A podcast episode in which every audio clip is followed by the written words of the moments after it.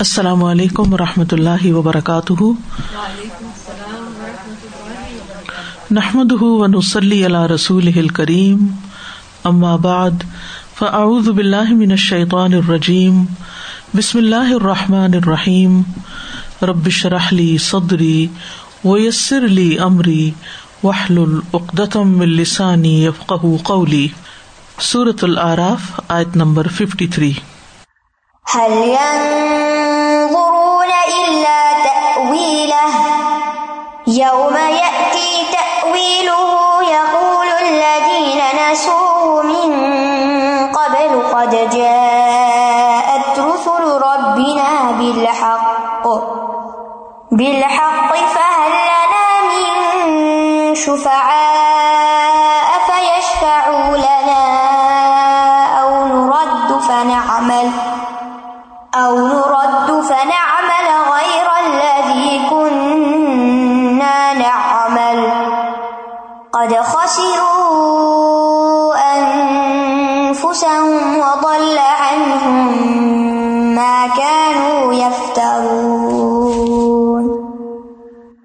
وہ تو بس انتظار کر رہے ہیں اس قیامت کی حقیقت کا۔ جس دن اس کی اصل حقیقت سامنے آ جائے گی، تو جو لوگ پہلے اسے بھول گئے تھے، کہیں گے، ہمارے رب کے رسول حق لے کر آئے تھے۔ تو کیا ہمارے لیے کوئی سفارشی ہیں کہ وہ ہمارے لیے سفارش کرے؟ یا ہم دنیا میں ایک بار پھر لوٹا دیے جائیں، تو ہم اس کے علاوہ عمل کریں جو ہم کیا کرتے تھے۔ یقیناً انہوں نے اپنے آپ کو خسارے میں ڈالا۔ اور ان سے وہ سب کچھ کھو گیا جو وہ گھڑا کرتے تھے۔ پچھلی آیت میں اللہ سبحان تعالیٰ نے فرمایا ہوں کتاب ان فصل نہ علم۔ یقیناً ہم ان کے پاس ایک کتاب لائے ہیں جسے ہم نے اپنے علم کی بنا پر کھول کر بیان کیا ہے۔ اس کے بعد اللہ سبحان تعالیٰ نے ان لوگوں کا انجام بیان کیا، جنہوں نے اس قرآن کو جٹلا دیا، جس کو اللہ تعالیٰ نے ہدایت اور رحمت بنا کر اتارا تھا۔ ہدم و رحمت اللہ قومی منون تو پھر یہاں اس آیت میں یہ بتایا گیا کہ وہ لوگ عذاب کے مستحق ٹھہرے جو اس عظیم کتاب پر ایمان نہ لائے تھے اور انہوں نے اس کے عوامر اور منحیات یعنی جن چیزوں کا حکم دیا گیا اور جن چیزوں سے روکا گیا، ان کی تعمیل نہیں کی تھی۔ تب اس کے سوا ان کے لیے کوئی چارہ نہیں کہ وہ عذاب کے مستحق کرار پائے جس کے بارے میں قرآن نے آگاہ کر دیا تھا۔ تو اس دن پھر کیا ہوگا کہ آج جو لوگ حقیقت کو نہیں دیکھتے پھر ان کی آنکھیں کھل جائیں گی اور وہ پکار اٹھیں گے کہ ہمارے رب کے رسولوں نے ہمیں جن باتوں کے بارے میں بتایا تھا وہ بالکل سچ نکلی، حقیقت ثابت ہوئی اس وقت پھر وہ حسرت کے ساتھ کہیں گے کہ کاش ہمارے لیے کوئی سفارشی ہو یا کوئی طریقہ ہو کہ ہم یہاں سے نکلے اور ایک دفعہ دنیا میں پھر واپس جائیں اور کچھ نیک کام کر کے آئیں۔ لیکن اب ان کی حسرت حسرت ہی رہے گی، کیونکہ اب نیکی کرنے کا تو وقت نکل چکا۔ کیونکہ جو وقت نیکی کمانے کے لیے تھا، اس میں انہوں نے بدی کمائی اور حقائق کے بارے میں من گڑت تعویلیں کی اور خوش فہمیوں میں مبتلا رہے۔ لہذا آج یہاں ان کی کوئی بات نہیں چلے گی۔ حل یم ضرون اللہ تعویل حل یم ضرون کیا وہ انتظار کر رہے ہیں اس کی تعویل کا؟ یعنی کیا وہ اس بات کے واقع ہونے کا انتظار کر رہے ہیں جس کی خبر دی گئی ہے؟ یم کا لفظ جو ہے یہ نظر سے ہے نون زورا نظر۔ عربی میں نظر کا ایک معنی انتظار کرنا اور توقع رکھنا کا بھی ہے۔ یعنی یہاں دیکھنے کے معنوں میں نہیں ہے۔ حل ضرور کیا وہ دیکھ رہے نہیں۔ کیا وہ انتظار کر رہے ہیں؟ توقع رکھتے ہیں۔ اللہ تعویل اس کی تعویل کا یعنی انجام کا۔ تعویل کا لفظ جو ہے یہ اول اول سے ہے۔ جس کا مانا ہوتا ہے کسی چیز کی اصل کی طرف رجوع کرنا۔ اول کس کو کہتے ہیں؟ اول، پہلا۔ یعنی بنیادی بات، پہلی بات اسٹارٹنگ پوائنٹ سے شروع کرنا۔ یہ مطلب ہے۔ اسی لیے مو ال مو الا کا لفظ بھی آتا ہے سورت القحف میں۔ یعنی ایسی جگہ جہاں باز گشت ہوتی ہے یعنی جیسے آپ کنویں میں آ کرتے ہیں تو وہ پھر واپس آپ کو پلٹتی ہے۔ تو تعویل کا مطلب ہوتا ہے کسی چیز کو اس کی غایت یا انجام کی طرف لوٹانا، چاہے وہ علمی ہو یا عملی ہو۔ تو مطلب یہ ہے کہ وہ نہیں انتظار کر رہے، مگر اس کے انجام کا، اصل حقیقت کا۔ تعویل کا کا مطلب اصل حقیقت کا، اصل بات کا۔ اب کس چیز کے اصل حقیقت کا؟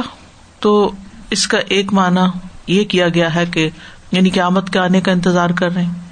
ایک معنی یہ بھی کیا گیا ہے کہ قرآن کی تعویل کا یعنی قرآن نے جو باتیں کہی ہیں، وہ ان کا کیا انجام ہوگا، نتیجہ کیا نکلے گا؟ قرآن تو یہ ہمیں بتاتا ہے نا، جیسا کرو گے ویسا بھرو گے۔ تو وہ انتظار کر رہے ہیں اس وقت کا کہ جب وہ نتیجہ سامنے آ جائے۔ اور وہ کب آئے گا؟ جب لوگ قبروں سے اٹھائے جائیں گے، حشر میں جمع ہوں گے، حساب کتاب ہوگا۔ تو یہاں بنیادی طور پر تعویل بمانا بدلا اور انجام کے ہے۔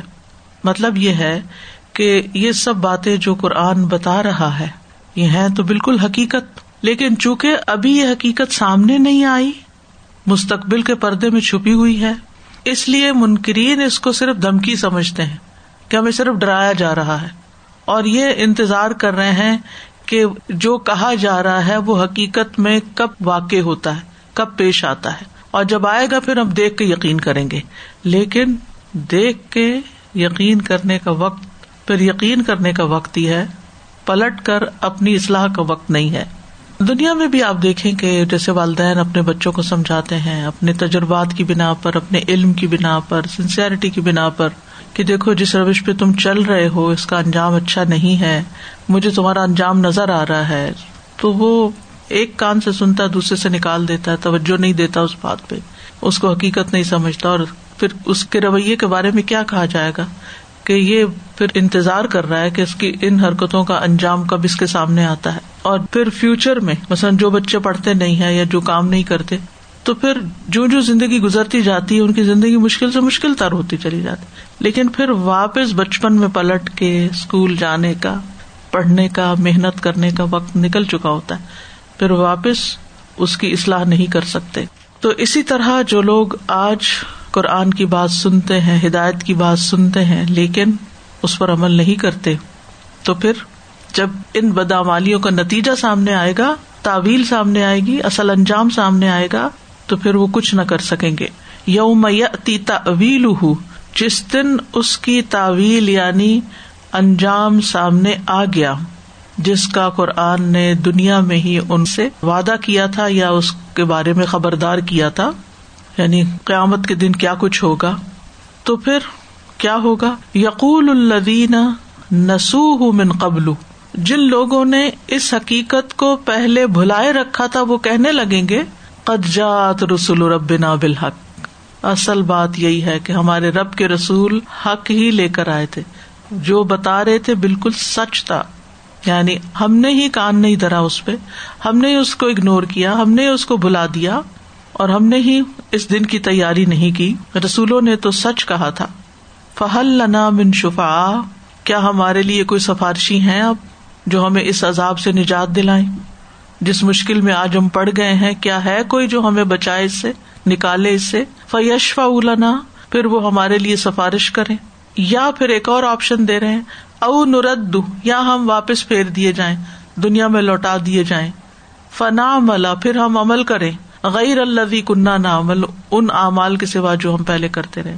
یعنی اب اپنے پچھلے اعمال کا ازالہ کر لیں یعنی برائیوں کا ازالہ نیکیوں سے کر لیں۔ لیکن ہم سب جانتے ہیں کہ قیامت کے دن ایسے لوگوں کو کوئی سفارشی نہیں ملے گا۔ کوئی بھی اللہ تعالیٰ کو ناراض کر کے ان لوگوں کی حمایت میں نہیں بولے گا۔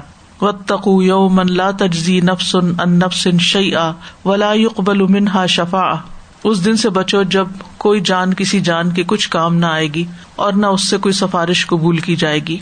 پھر اسی طرح اور آیات سے بھی ہمیں یہ حقیقت واضح ہوتی ہے کہ اس دن کسی کے لیے یعنی خاص طور پر جن لوگوں نے کفر کیا، اس دن کی ملاقات کو جٹلایا ان کو کوئی سفارش کام نہ آئے گی۔ ہاں ایمان والوں کے اگر عمل میں کوئی کمی ہوئی یا انہیں سزا ملی جہنم کی کسی برائی کی وجہ سے تو نبی صلی اللہ علیہ وسلم کی شفات ہوگی۔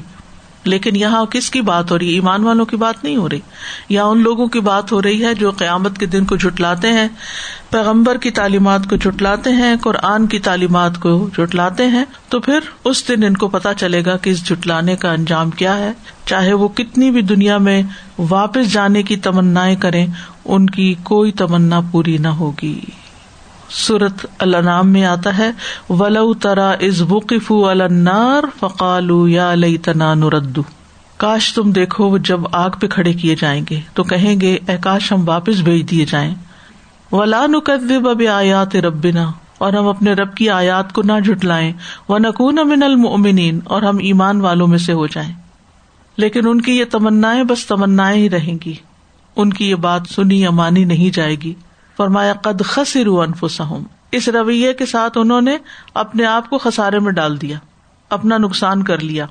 وغ اللہ ما کانو یفترون اور جو وہ گھڑا کرتے تھے، جو باتیں وہ بناتے تھے، جن ڈیٹیز کو وہ سفارشی سمجھتے تھے، وہ سب گم گئے، وہ کہیں نظر ہی نہیں آ رہے۔ تو نقصان کیا ہے؟ ہمیشہ کے لیے جہنم کی آگ، ہمیشہ کے لیے اپنے آپ کو خسارے میں ڈال لیا۔ اور جن کو دنیا میں پوچھتے تھے، وہ آج ان کے کسی کام نہیں آ رہے کہ وہ انہیں دو سے نکلوا سکے تو زندگی کی اصلی قیمت کیا ہے؟ ایمان اور عمل سالے اگر کسی نے ان دو چیزوں کا اہتمام نہ کیا تو پھر خسارا ہی خسارا ہے۔ جیسے سورت السر میں آتا ہے ولاسر ان انسان الفی خسر الدین آمن عامل الصالحات و تواس و بالحق و تواس و بصبر تو جس نے نیکی نہ کی اور جو ایمان نہیں لایا اور ایمان لا کے ایمان میں نیکی نہیں کی، تو پھر اس نے اپنے لیے تباہی کا ہی سودا کیا۔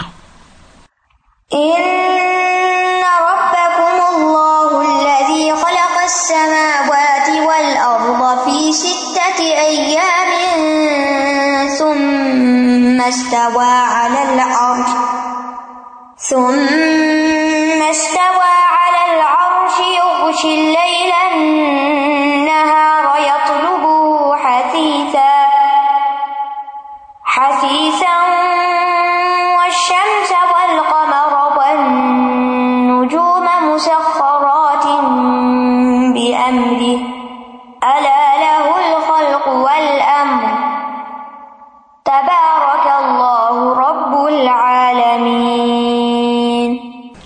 بے شک تمہارا رب اللہ ہے۔ جس نے آسمانوں اور زمین کو چھ دنوں میں پیدا کیا، پھر وہ عرش پر مستوی ہوا۔ وہ رات سے دن کو اس طرح ڈھانپ دیتا ہے کہ وہ تیزی سے اس کو آ لیتی ہے۔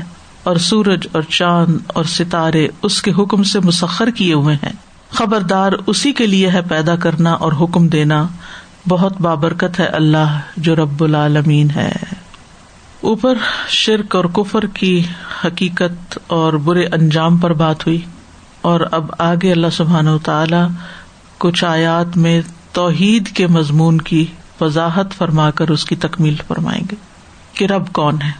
کیونکہ پیچھے لوگوں نے رب کا انکار کیا، شرک کیا۔ تو اب بتایا جا رہا ہے کہ بے شک رب تو وہ ہے تمہارا اللہ خلق السماوات والارض فی ستتی ایام، جس نے آسمانوں اور زمین کو چھ دنوں میں پیدا کیا۔ خلق کا لفظ ہے بغیر کسی مادے کے، بغیر کسی چیز کے، نئے سرے سے کوئی چیز وجود میں لے آنا۔ مطلب تمہارا رب، تمہارا آکا خالق، مالک وہ ہے جس نے آسمانوں اور زمین کو بغیر کسی سابقہ نمونے کے چھ دن کی مدت میں پیدا فرمایا۔ یوم کا لفظ لغت میں دن کے لیے بھی آتا ہے اور ٹائم کے لیے بھی آتا ہے۔ ٹھیک ہے؟ یعنی اگر ہم یوم کا مطلب یہاں وقت لیتے ہیں، تو اس سے مراد پھر چھ اوقات ہوں گے۔ یہاں دن سے مراد دنیا کے چھ دن مراد نہیں۔ ٹھیک ہے؟ کیونکہ دنیا کے دن وجود میں آئے ہیں زمین کی پیدائش اور سورج کی پیدائش کے بعد۔ تو ابھی تو زمین بن رہی ہے، ابھی تو سورج پیدا ہو رہا ہے۔ تو یہ والے دن مراد نہیں ہے یہ اس وقت کی بات ہے جب نہ سورج تھا نہ زمین تھی۔ خلق، یہ کچھ بھی نہیں تھا پہلے، اب پیدا ہونے لگا ہے۔ تو پھر اس سے مراد یا تو وہ دن ہے جو ہزار سال پر مشتمل ہے، اس کو بھی دن کہا گیا نا۔ دن تو سال سے چھوٹا ہوتا ہے، یہاں سالوں کو دن میں بیان کیا جا رہا ہے۔ جیسے سورت الحج میں آتا ہے وہ ان یومن ان دا ربی کا کا الف صنعت مما تعدون۔ اور ایک دن آپ کے رب کے ہاں ہزار سال کے برابر ہے، اس گنتی سے جو تم شمار کرتے ہو۔ تمہاری گنتی کے مطابق ہزار سال ایک ملینیم گزرے تو وہ ایک دن ہوتا ہے۔ تو اگر وہ دن لیا جائے تو اس کا مطلب یہ کہ چھ ہزار سال میں یہ سب بنا۔ یا پھر اس سے مراد چھ ادوار ہیں پیریڈ آف ٹائم تو چھ دنوں میں پیدا کرنے کی حکمت کیا ہے؟ اللہ تعالیٰ تو کن کہ اسی وقت سب کچھ پیدا کر سکتا ہے۔ سعید بن جبیر کہتے ہیں، اللہ اس چیز پر قادر تھا کہ وہ آسمانوں اور زمین کو اور جو کچھ ان کے درمیان ہے، ایک لمحے اور ایک لہجے میں پیدا کر دیتا۔ بس ان چیزوں کو چھ دن میں پیدا کرنا دراصل اپنی مخلوق کو تعلیم دینا ہے کہ وہ کاموں کو آرام سے اور مضبوطی سے کریں۔ ٹیک یور ٹائم اچھے طریقے سے، عمدہ طریقے سے کریں۔ لیکن ہمارے اندر نا، جلد بازی کوٹ کوٹ کے بھری گئی۔ ہم چاہتے ہیں کہ ہر چیز جیسے تیسے بس کر دیں، ہو جائے، فوراً ہو جائے، جلدی ہو جائے، چاہے اس کی کوئی کوالٹی نہ ہو۔ تو اللہ سبحان تعالیٰ کے ہاں کوالٹی میٹر کرتی ہے، چاہے نماز کی ہو، چاہے ازگار کی ہو، چاہے دنیا کے کاموں کی ہو۔ اللہ تعالیٰ نے خود ہر چیز اتنی خوبصورت بنائی ہے، تو وہ بندوں سے بھی کیا چاہتا ہے کہ ہمارے کاموں میں بھی حسن ہو، اتقان ہو کوالٹی چاہیے۔ ثم استوا الرش پھر وہ عرش پر مستوی ہوا۔ استوا کا لفظ جو ہے نا قرآن میں کئی معنوں میں آیا۔ ایک معنی ہوتا ہے کسی مقام پہ جگہ پکڑنا۔ جیسے وسطوت الجودی۔ نو علیہ السلام کی کشتی جو ہے، اس نے جودی پہاڑ پر اپنی جگہ بنا لی۔ وہاں جا کے ٹھہر گئی۔ پھر اسی طرح ارادہ کرنے کے معنوں میں بھی آتا ہے۔ تم مستوا السمائی پھر وہ آسمان کی طرف متوجہ ہوا یعنی آسمان کا ارادہ کیا۔ اسی طرح غلبے اور قبضے کے معنوں میں بھی آتا ہے۔ اور بلندی کے معنی میں بھی آتا ہے۔ اور جب اللہ تعالیٰ کے لیے یہ لفظ استعمال ہوتا ہے تو اس کا یہی معنی بنتا ہے کہ وہ بلند ہوا مستبی ہوا یعنی بلند ہوا۔ اور جہاں استوا کے ساتھ اللہ آ جائے، استوا الرش تو اس سے مراد عرش پر کرار پکڑنا، استوا الرش تو یہ ہمارے ایمان کا حصہ ہے کہ اللہ سبحان تعالی عرش پر مستوی ہوا۔ اس سے آگے وہ بیٹھا ہے یا کھڑا ہے یا کس حالت میں، یہ نہ ہمیں بتایا گیا اور نہ ہی اس کے پیچھے پڑنا چاہیے۔ یہ اللہ تعالی کی صفات میں سے ایک صفت ہے استوا الرش اس کی نہ ہمیں کیفیت بتائی گئی ہے، نہ ہی حد، نہ ہی تشبی نہ ہی اس کی کوئی تمسیل ہے کہ ہم کسی اور چیز سے مثال دے کے یہ بات سمجھا سکیں۔ ایسا بھی نہیں کر سکتے۔ وہ کیا کیفیت ہے، وہ صرف اللہ کو خود پتا اس نے کسی کو نہیں بتایا۔ یعنی استوا نامعلوم ہے۔ ایک دن ایک آدمی امام مالک کے پاس آیا۔ کہنے لگا ابو عبد اللہ ارحمان الرش استوا کہ رحمان عرش پر مستوی ہے، تو کیسے مستوی ہے؟ یعنی کیا کیفیت ہے؟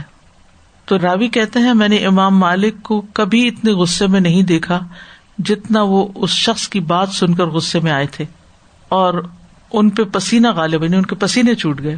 لوگوں نے سر جھکا لیا جو مجلس میں بیٹھے ہوئے تھے۔ جب ان کی حالت کچھ بہتر ہوئی تو انہوں نے کہا، اس کی کیفیت عقل میں نہیں آ سکتی۔ آپ سمجھ ہی نہیں سکتے۔ استوا کیسا ہے؟ نہیں معلوم۔ اس پر ایمان لانا واجب ہے اور اس کے بارے میں سوال کرنا بھی بدت ہے۔ سوال بھی نہیں کرنا چاہیے۔ کیونکہ صحابہ نے کبھی اس طرح کا کوئی سوال نبی صلی اللہ علیہ وسلم سے نہیں کیا۔ اور پھر کہنے لگے کہ میں اس بات سے ڈرتا ہوں کہ کہیں تم گمراہ نہ ہو جاؤ۔ اور جس نے سوال کیا تھا، اس کو اپنی مجلی سے باہر نکال دیا۔ جیسے پہلے زمانے میں ٹیچر کلاس سے باہر نکال دیتے تھے نا ناراض ہو کے۔ تو اللہ سبحان و تعالی مخلوق کی تخلیق سے پہلے ہی عرش پر مستوی ہے۔ یوگ شلار یتلب حفیظ وہ ڈھانپ دیتا ہے، چھپا دیتا ہے رات کو دن پر۔ یعنی رات دن پہ چھا جاتی ہے۔ یعنی اللہ تعالیٰ نے رات کو ایسا بنایا ہے کہ وہ دن کو ڈانپنے والی ہے، اس کی روشنی ختم کر دینے والی ہے۔ تو کائنات اصلاً روشن تھی، رات نے اس کو تاریخ کیا۔ یعنی اللہ نے دن بنایا اور رات اس دن کو ڈھانپ لیتی ہے۔ اور پھر پھر کیا ہوتا ہے کہ اللہ سبحان و تعالیٰ سورج نکالتا ہے اور رات جو ہے وہ سمٹتی جاتی ہے۔ دن پھر روشن ہو جاتا ہے۔ یتلب حفیظہ یعنی رات کے بعد تیزی سے پہنچ جاتا ہے دن، کوئی وقفہ نہیں ہوتا۔ الحف حفیظ کا لفظ ہاتھ ہے۔ اس کا مطلب ہوتا ہے اکسانا، ترغیب دینا۔ مطلب یہ ہے کہ رات دن کا پیچھا کرتی ہے یا دونوں تیز رفتاری سے ایک دوسرے کو طلب کرتے ہیں۔ یہاں تک کہ اس کو جا پکڑتے ہیں اور اس سے جا ملتے ہیں۔ یعنی یہی کام کرے جا رہے ہیں۔ دن آتا ہے پھر رات آتی، پھر دن آتے پھر رات آتی۔ یتلب حفیظہ یہ اللہ سبحان تعالیٰ کی نشانیاں ہیں جو اللہ نے ہمیں دکھائی ہیں کہ کس طرح ہم ان میں کوئی مداخلت کر ہی نہیں سکتے۔ نہ دن کو رات بنا سکتے ہیں، نہ رات کو دن بنا سکتے ہیں۔ یو لی جل فن نہاری و یو لی جل نہار فل اللہ ہی دن کو رات میں اور رات کو دن میں داخل کرتا ہے۔ ایک اور جگہ پر آتا آیت الحم اللہ نسل من نہار فیضا مسلم اور ان کے لیے ایک نشانی رات بھی ہے۔ ہم اس پر سے دن کو کھینچ اتارتے ہیں تو اچانک وہ اندھیرے میں رہ جانے والے ہوتے ہیں۔ تو دن اور رات کا یہ نظام جو ہے نا، یہ اللہ تعالیٰ کی رحمت ہے۔ کہ ایک وقت کام کے لیے اور ایک وقت آرام کے لیے۔ وشم سول قمر اون نجوم مسخرات امری اور سورج اور چاند اور ستارے سب اس کے حکم سے مسخر ہیں۔ یعنی اللہ تعالیٰ نے ان کے لیے جو وقت اور راستہ متعین کیا ہے، اسی پہ چلتے رہتے ہیں۔ بال برابر بھی دائیں بائیں نہیں ہوتے، پورے ڈسپلن میں ہے اللہ کے حکم کے متی ہیں اور کہیں رکتے نہیں۔ چل رہے ہیں، چل رہے ہیں، چل رہے ہیں۔ کل انفی فلا کہیں یسماہون ہر ایک اپنے اپنے دائرے میں تیر رہا ہے۔ اور ہزاروں سال سے یہ ہو رہا ہے۔ لوگ آتے ہیں، چلے جاتے ہیں، لیکن گردش اسی طرح جاری ہے۔ ایک سیکنڈ کا بھی فرق نہیں ہوتا۔ اللہ اللہ الخلق والامر۔ یہ ہے بڑی اہم آیت۔ خبردار، سن لو۔ اللہ ایسا کلمہ ہے جس کے ساتھ جب بات شروع کی جاتی ہے تو اس میں دوسرے کو خبردار کیا جاتا ہے۔ اور پھر وہ بات بڑی اہم ہوتی جس سے پہلے اللہ آتا ہے، تاکہ سننے والے کو الرٹ کیا جائے اور اس کو غور و فکر کی دعوت دی جائے۔ تو سن لو لہ الخلق، یہ خلق اسی کی ہے۔ ول امر اور حکم بھی اس پہ اسی کا چلتا ہے۔ یعنی ساری مخلوق پر اللہ ہی کا حکم چلتا ہے۔ اسی کی تدبیر کے مطابق یہ سب کام کر رہے ہیں۔ وہی خالق ہے، وہی حاکم ہے۔ اسی کے پاس کامل اختیار ہے۔ سورت القصص میں آتا ہے بربو کا یخلو کو ما یشا و یختار تیرا رب پیدا کرتا ہے جو چاہتا ہے اور چن لیتا ہے، اور ان کے لیے کبھی بھی اختیار نہیں یعنی لوگوں کے پاس یہ اختیار نہیں ہے۔